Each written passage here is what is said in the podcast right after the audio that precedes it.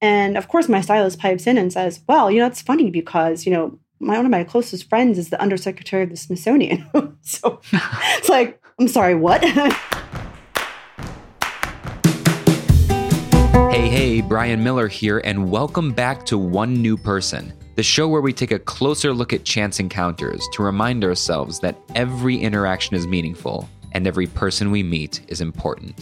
Today's guest is Zakia Liski, the event program manager for Inova Heart and Vascular Institute. I met Zakia just last year when she hired me to speak at Inova's third patient experience conference. We connected instantly, but as you'll soon find out, she seems to do that with almost everyone. In this episode, we discuss the difference between event planning and event managing, the importance of working with and hiring the right people, and of course, Zakia shares her story of a chance encounter with lasting impact. And truly, it is an epic tale. Thanks for listening, and I hope you enjoy. All right, Zakia, thank you so much for being here with me today. Absolutely. I'm happy to be here with you. Your official job title is it Event Program Manager? Correct. Right. So I want to start with, can you help us understand the difference between event planning and event managing? Because I think that's commonly misunderstood, and I'm sure I could use a clarification, and so could everybody. Right, absolutely. Event planner, I mean, there's a lot of overlap, but an event planner can sometimes be also more of a coordinator level. Event planner can also be, well, we don't like to say wedding planner, but that's sometimes those things can be a little bit more broad. Event management is more the big picture, having to do with not only logistics, but also strategic planning, event planning as far as the business goals and strategy, long-term, short-term, managing teams and so forth. Because I used to plan events, but I wasn't really necessarily in charge of the event, or managing staff, or coming up with strategic initiatives for programs and things of that nature. So I think my opinion is that the main difference is just the scope of the work that you're doing. And also event management has to do a lot with really being more of a master of the best practices in the industry of events management and meeting management.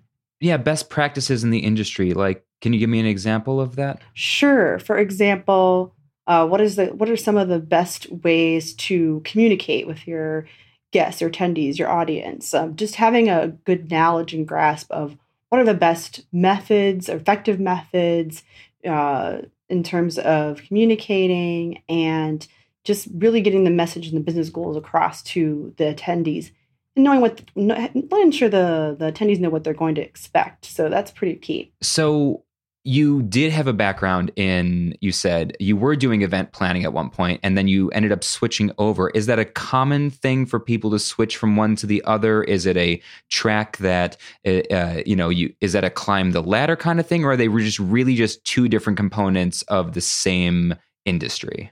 I believe they're two different components of the same industry. I mean, honestly, some people don't, like you were saying, don't really know the difference or don't understand the difference. And it's up to the organization to really structure that in the appropriate way, which is not always known. I mean, sometimes people just kind of go with titles and then really honestly may not be sure what exactly should be the exact title.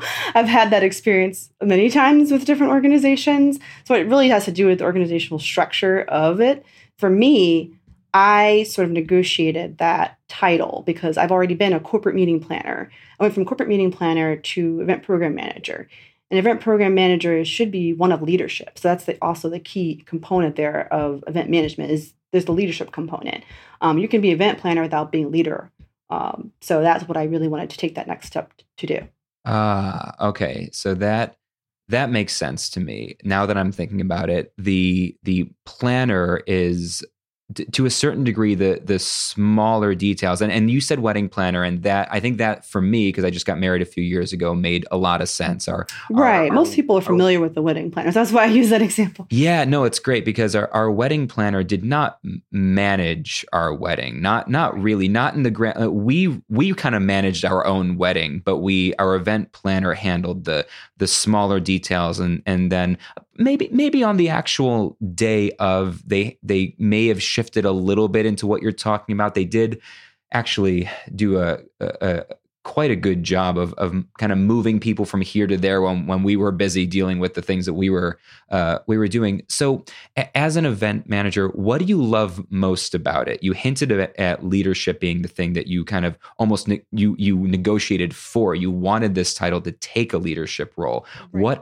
What about the leadership role do you really enjoy? Primarily, my favorite thing, as you've seen in person, is on-site operations. And management, meaning being on site and being the point of contact really for all the vendors, the client, the customer, the attendees, really being responsible for bringing the entire event together. That's what I love doing the most. And just that also involves not just sitting behind a computer, obviously, you have to be out on the floor and interacting with people.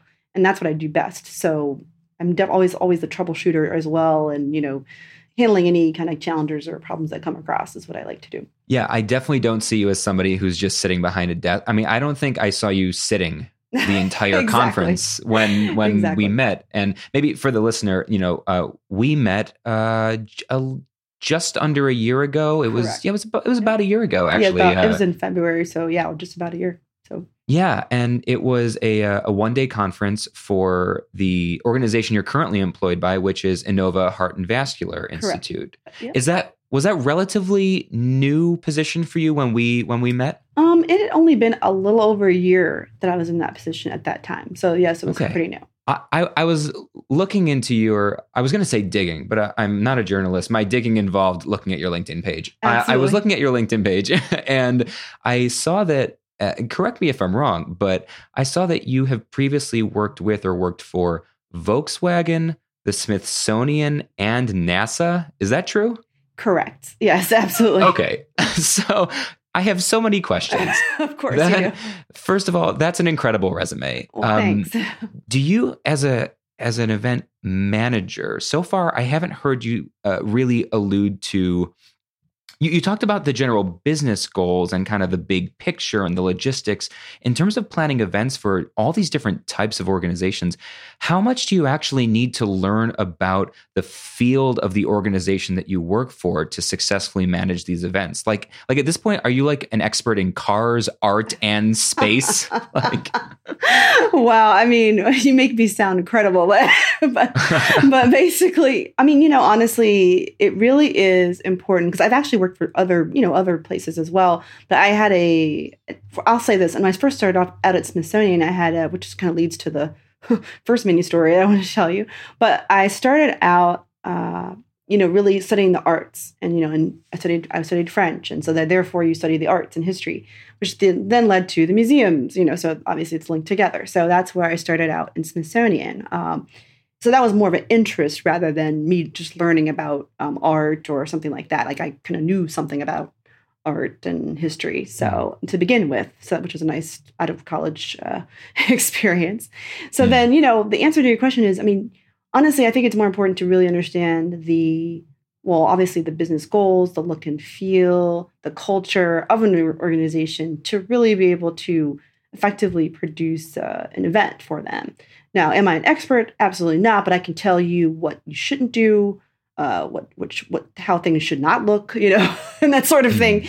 I'm not an expert on cars, but I know, for example, I mean, I know the technical details, but for example, if I wanted to display a vehicle outside of a hotel, I can tell you that it needs to be set up a certain way and it has to be a specific vendor that has to do that. Do I know specifically what those ways are? No, but I can tell you that you can't just drive an Audi up and just let it sit there. It has to be literally the wheels have to be turned a certain way with the logo and everything. The rings showing the right way. It has to be cleaned a certain way. All those things that, I didn't have to do technically, but I knew they had to be done, for example. That feels like the onboarding process in a new, because, right. Volkswagen, Smithsonian, NASA, Inova, healthcare, all these different things are, these are different industries. Very and I was like, different. You can't possibly have a background in all these things. And so I do not. I mean, for example, NASA was specifically, well, it's obviously very specific, but, I didn't learn a whole lot about space, but I did get to go on site at different space centers and get these inside tours that other people don't get. And, just being in the environment of those individuals and scientists and engineers and so forth It just really helps you get the sense of the feel and the culture, which is what you really need to do in order to successfully, you know, plan and manage an event for them. So that makes sense to me because as a speaker, you know, I my background is magic, you know, so I'm literally never speaking to my own industry. I mean, right, I don't get hired to talk to groups of magicians. I talk to all these, like, you know, healthcare. I don't know anything about healthcare apart from being a patient and occasionally seeing doctors. You know, I spoke at the Utah Correctional Association for their annual conference a couple of years ago. I know literally the opposite of anything about that industry. And so it actually, what you're saying makes a lot of sense to me, which is for each of those organizations, you know, whenever I'm brought into a different industry, my first goal is to talk with the client and really more than anything, get them to talk to me, ask the right questions to let them open up and kind of share what they're looking for and their vision is. And then, you know, I ask them for some additional resources, anything that's kind of current going on, any buzzwords I ought to hit or I ought to avoid. I just need a general scope of what they're working with so that I can take my expertise and kind of meld it into what they're looking for. Is that Yes. Is that what it feels like? Exactly. And that brings us back to the best practices is that an event manager has to know what those right questions are on that checklist when you're having that first initial meeting with the client. You know, you have to know what to ask if you, and that's part of the best practices. You know, we really have to know, like, hey, for example, show me your logo, show me some of your printed materials and your design and marketing, and show me, you know, tell me what the look and feel is that you're looking for. What level of service are you looking for? I mean, those are, you know, in catering and in audiovisual, what are the expectations and all of those details that you mentioned earlier, that a planner should really know all those details. And that's how you get up to being an event manager. It's like one step after the other. So it's a lot of details, as you know. I can imagine because I spend, you know, half my life with, you know, working with people in, you know, your shoes at different organizations and different events. And usually someone in your shoes is actually my point of contact. It's not the CEO or the person who's theoretically throwing the event or signing the check. I rarely have a lot of time with them.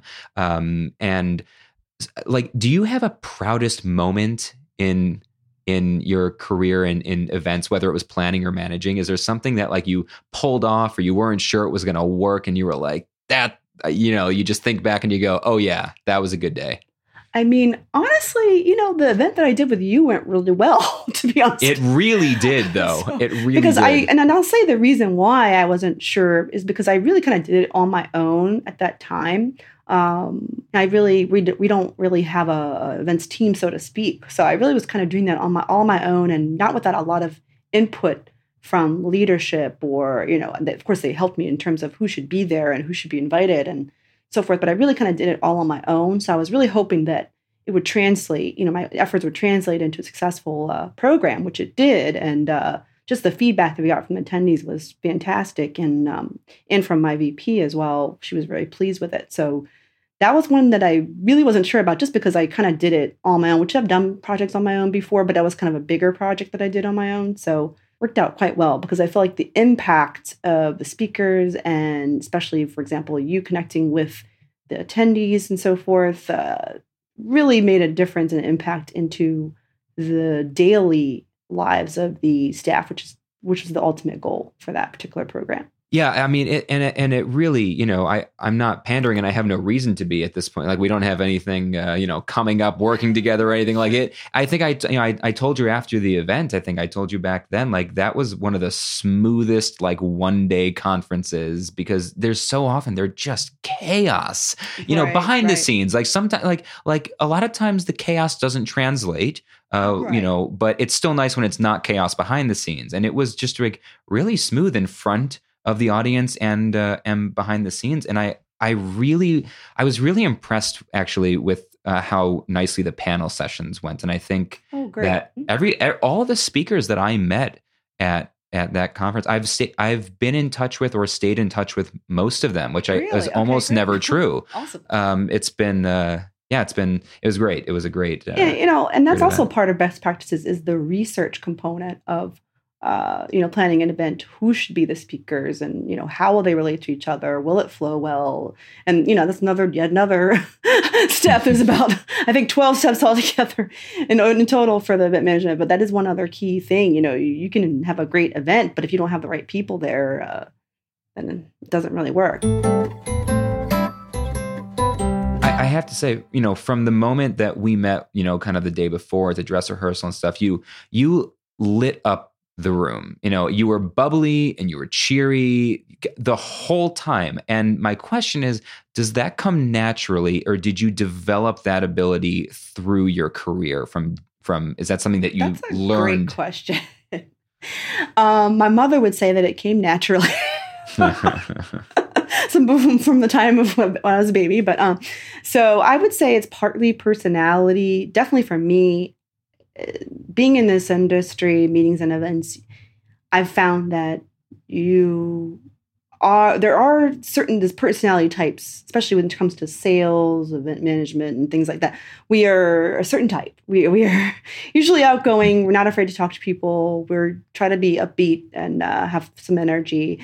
And that's partly, I think, natural for my personality. But at the same time, it is something that I feel like that for those who doesn't come naturally, it is kind of a honed skill. And even for me, it's a honed skill because you have to learn how to really. Well, I have a natural skill of reading people, but you have to apply it to those best practices. I mean, I know when to back off. I know when not to be so talkative. I know when not to be, actually too engaging, because some people just want to be kind of left alone a little bit. Mm-hmm. So you have to really be able to gauge that. And that's also part of listening and really understanding your client and understanding, your sponsors, your speakers, all the different people that you have to work with. And, I can get a good feel on communication. And here we go, communication. I mean, you should have had, some communication with them before they arrive. And I can really sense, okay, this person needs me to engage with them in a particular way, and I'm going to do it that way. And that's how I function. I can't speak for everyone, but that's just how I am. On that note, that's a perfect transition here because, the theme of this show is chance encounters, lasting impact. It's on recognizing the kind of, the ripple effects that our daily interactions that often we can't realize until well after the fact. And, you've been dancing around the whole conversation here about, those kind of the ability to read people and connect with them. And I really liked what you just said about you treat people differently, that just because you are naturally bubbly and you've learned how to be super outgoing, or you are naturally outgoing, some people need you to not be like that. And part of your job is to treat them, to interact with them, to engage with them the way they want to be engaged with, not the way you want to engage with them. Correct. Right.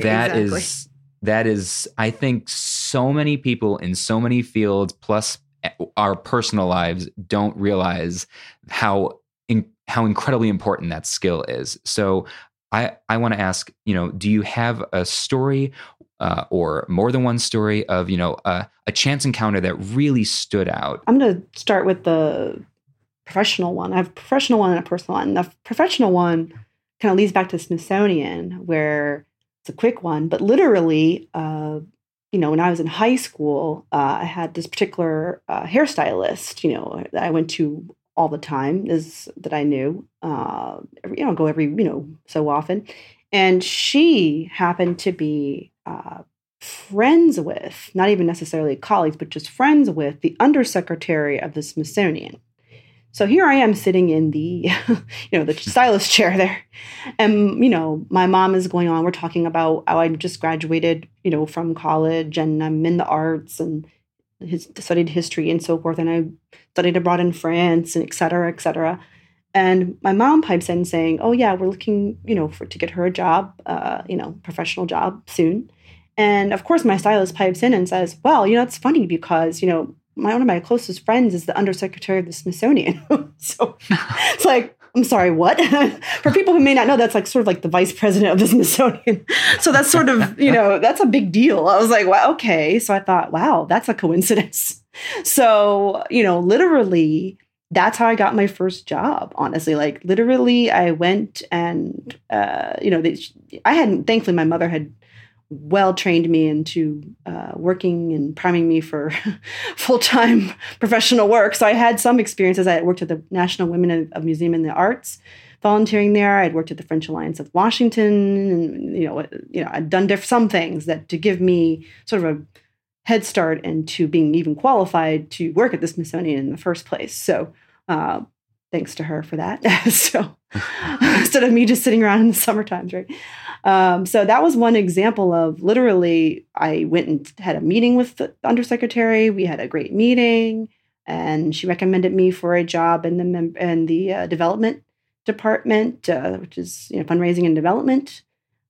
So, because at the time I wanted to be a journalist, I thought I wanted to be a writer and all of that. So, public relations and all that stuff. So that's what I started off doing. So that's one example of really just a chance encounter in that. That I think that actually is one of the more epic stories that has showed up on this season.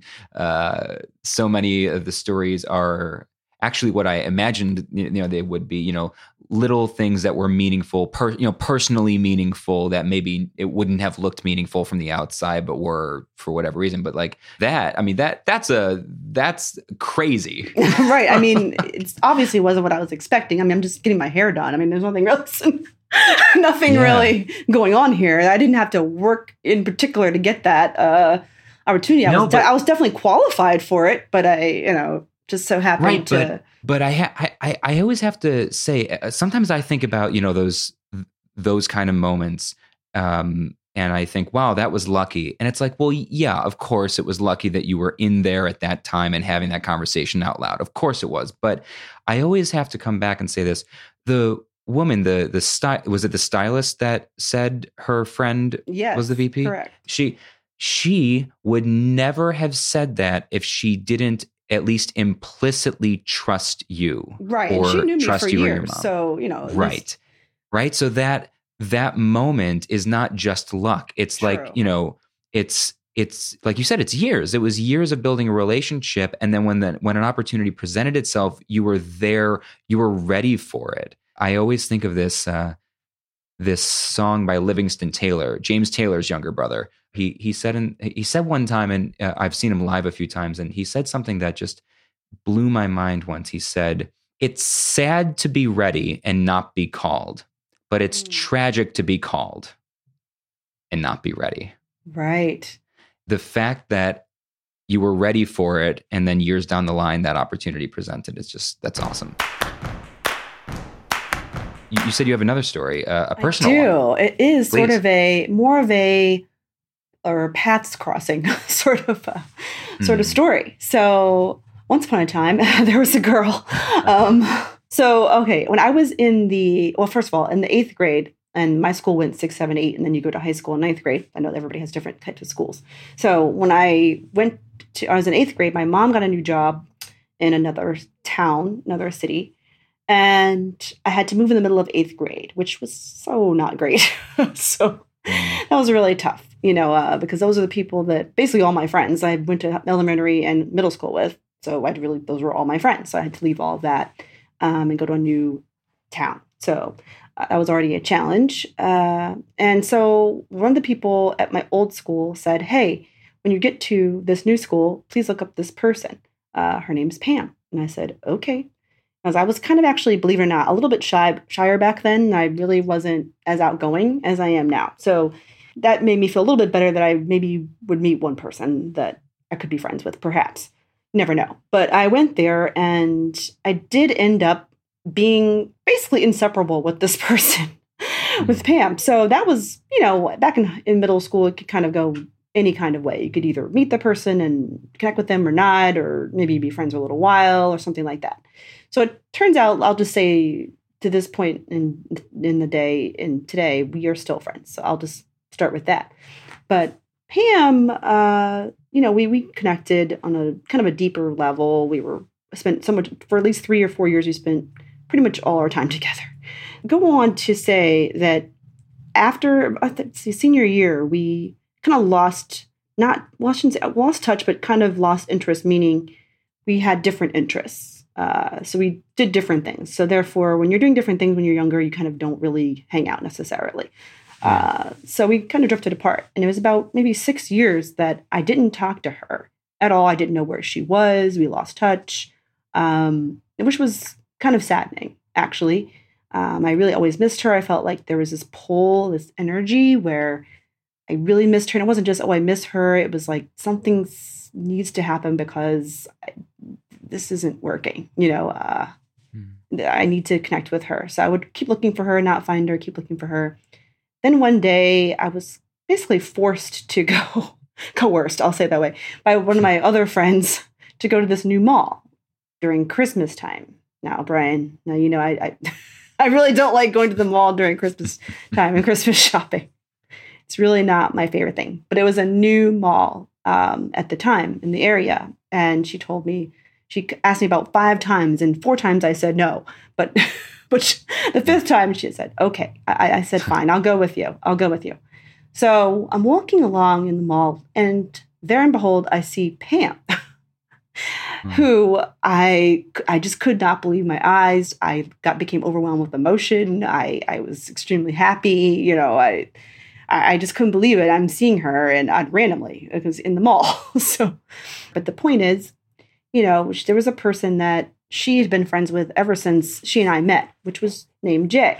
Jay and I, during high school and so forth, always were friendly, or he would say hello, or, you know, just really casual, nothing. We weren't really close friends, but we were always made a connection or seemed to have good conversations. She was still friends with him at that time. So what happened was Pam, after I met her in the mall that day, we kept in touch about over email, snail mail back in the day, and email, you know, over the next couple of years. And she eventually had been moving around. She eventually moved back to this area, and she said, hey, come to my birthday party. I said, okay. So I go to her birthday party, and this guy Jay is there. So I say, all right, that's interesting. I haven't seen this person since high school. So at this point, it's about maybe almost eight years since high school. So I said, okay, cool. So we actually just clicked. Like, he and I just clicked. We were fast friends. What happened was Jay said, hey, why don't you come and see my new band? You know, I'm started this new band. He's a musician. He's a bass player. So I said, okay, cool. And I went there. And it so happened that this music I never wasn't really into. I didn't know much about it. It was basically metal, which is not heavy metal. I mean, it's heavy metal, but not death metal, but just heavy metal. So I'm a rock and roll girl. So I'm like, okay, I can kind of be down with this. So kind of went there and had some fun. And it just so happened that I really did like this band a lot. Like, I didn't think I was going to really, I was just being polite saying, oh, I'll come to your show. You know, there was this guy sort of in the audience during these shows that I kept kind of running into. We would sing certain songs together after I got to know the songs, or dance together. And I kind of felt a really, really strong connection with this person. And I was like, I don't really know him though. I mean, I just kind of see him every so often, maybe once every 6 months or so over a couple of years. So what happens is basically this guy, Edward, is my husband now. So that just, to me, always blew my mind of sort of the path that had to happen for me to really even meet Edward. I mean, there was a lot of ways that was not going to happen. Through someone that I wasn't even really in contact with for a long time, eventually met my future husband. That just seems a little bit odd, but I just thought that was an interesting story. It's incredible. And to me, the theme that I'm hearing that in that entire story is your willingness, even reluctantly, to get out of your own comfort zone has served you well over and over and over again. I mean, well, you were you were discussing, you know, being kind of a shy kid and stepping outside your comfort zone to make a friend, and then you got dragged to the mall against your will, but you didn't want to be at the mall, but you decided fine, and so you decided to take that little leap of faith and go to the mall anyway. And then you decided to go see a band that you weren't really going to be into, or at least you didn't think you would be. I mean, just your willingness to take a chance on something, having no, you know, even if it's something you don't think you're going to enjoy. What a great, I want to call it a skill. I don't know what to call that. You know, that's, yeah, I feel like you really took it to heart. Thank you for bringing that up. I mean, it feels like somewhere in your childhood, a motivational speaker said, get out of your comfort zone. And somewhere subconsciously, you're like, all right. And I tell you, it's kind of interesting. And, you know, it's kind of a good reminder because as you get older, you tend to do less of that. So it's a good reminder for you saying that to me because, you know, I need to continue doing that. You know, as you get older, you kind of get a little bit more set in your ways and you just don't do things you quote unquote know that you don't want to do. Oh, yeah. Lindsay and I, we are so lame now. She probably wouldn't like that I just said that. But we are. We're so lame. You know, we don't, you know, people like, you guys want to come out? We're like, not really. Not really. Like, exactly. I'd really rather catch up on Netflix right now. Right. It's hard to do that. And, you know, I think I do surround myself partly with people who are like-minded in that way. I tend to have some of my closer friends are that way as well. But, so I've never thought about it that way, but you're kind of making me, you know, look into my circle and my friend family and just say, you know, a lot of them are very much adventurous, more so than myself a lot of times, and open to new experiences. So it's pretty cool. I really, really enjoyed getting to spend some more time chatting with you. I would love to, whether it's recorded or not, continue to spend time some time as we continue on chatting, because I really enjoyed working together, and I'm glad we've been able to stay in touch. Absolutely. Before you head to the mall in hopes of meeting your future spouse, here are some takeaways from this episode. First, words matter. Definitions literally set the boundaries of our world. Zakia wanted a more hands-on leadership role, so she negotiated for a specific job title just because it implied that kind of work. Second, in social situations, professional and personal, it's just as important to know when to leave people alone as it is to know how to talk to them. Stay present to pick up the clues. This intuition is a learned skill, not a born trait. And finally, getting out of your comfort zone is always a good idea. Stretching leads to new experiences, and you never know what's around the corner. If you want to be notified every time a new episode drops, plus uncut episodes and bonuses, head to brianmillerspeaks.com and click podcast. From there, you can also subscribe to my weekly blog and get a bunch of free resources just for signing up. I'm Brian Miller. This is One New Person, and we'll see you next time.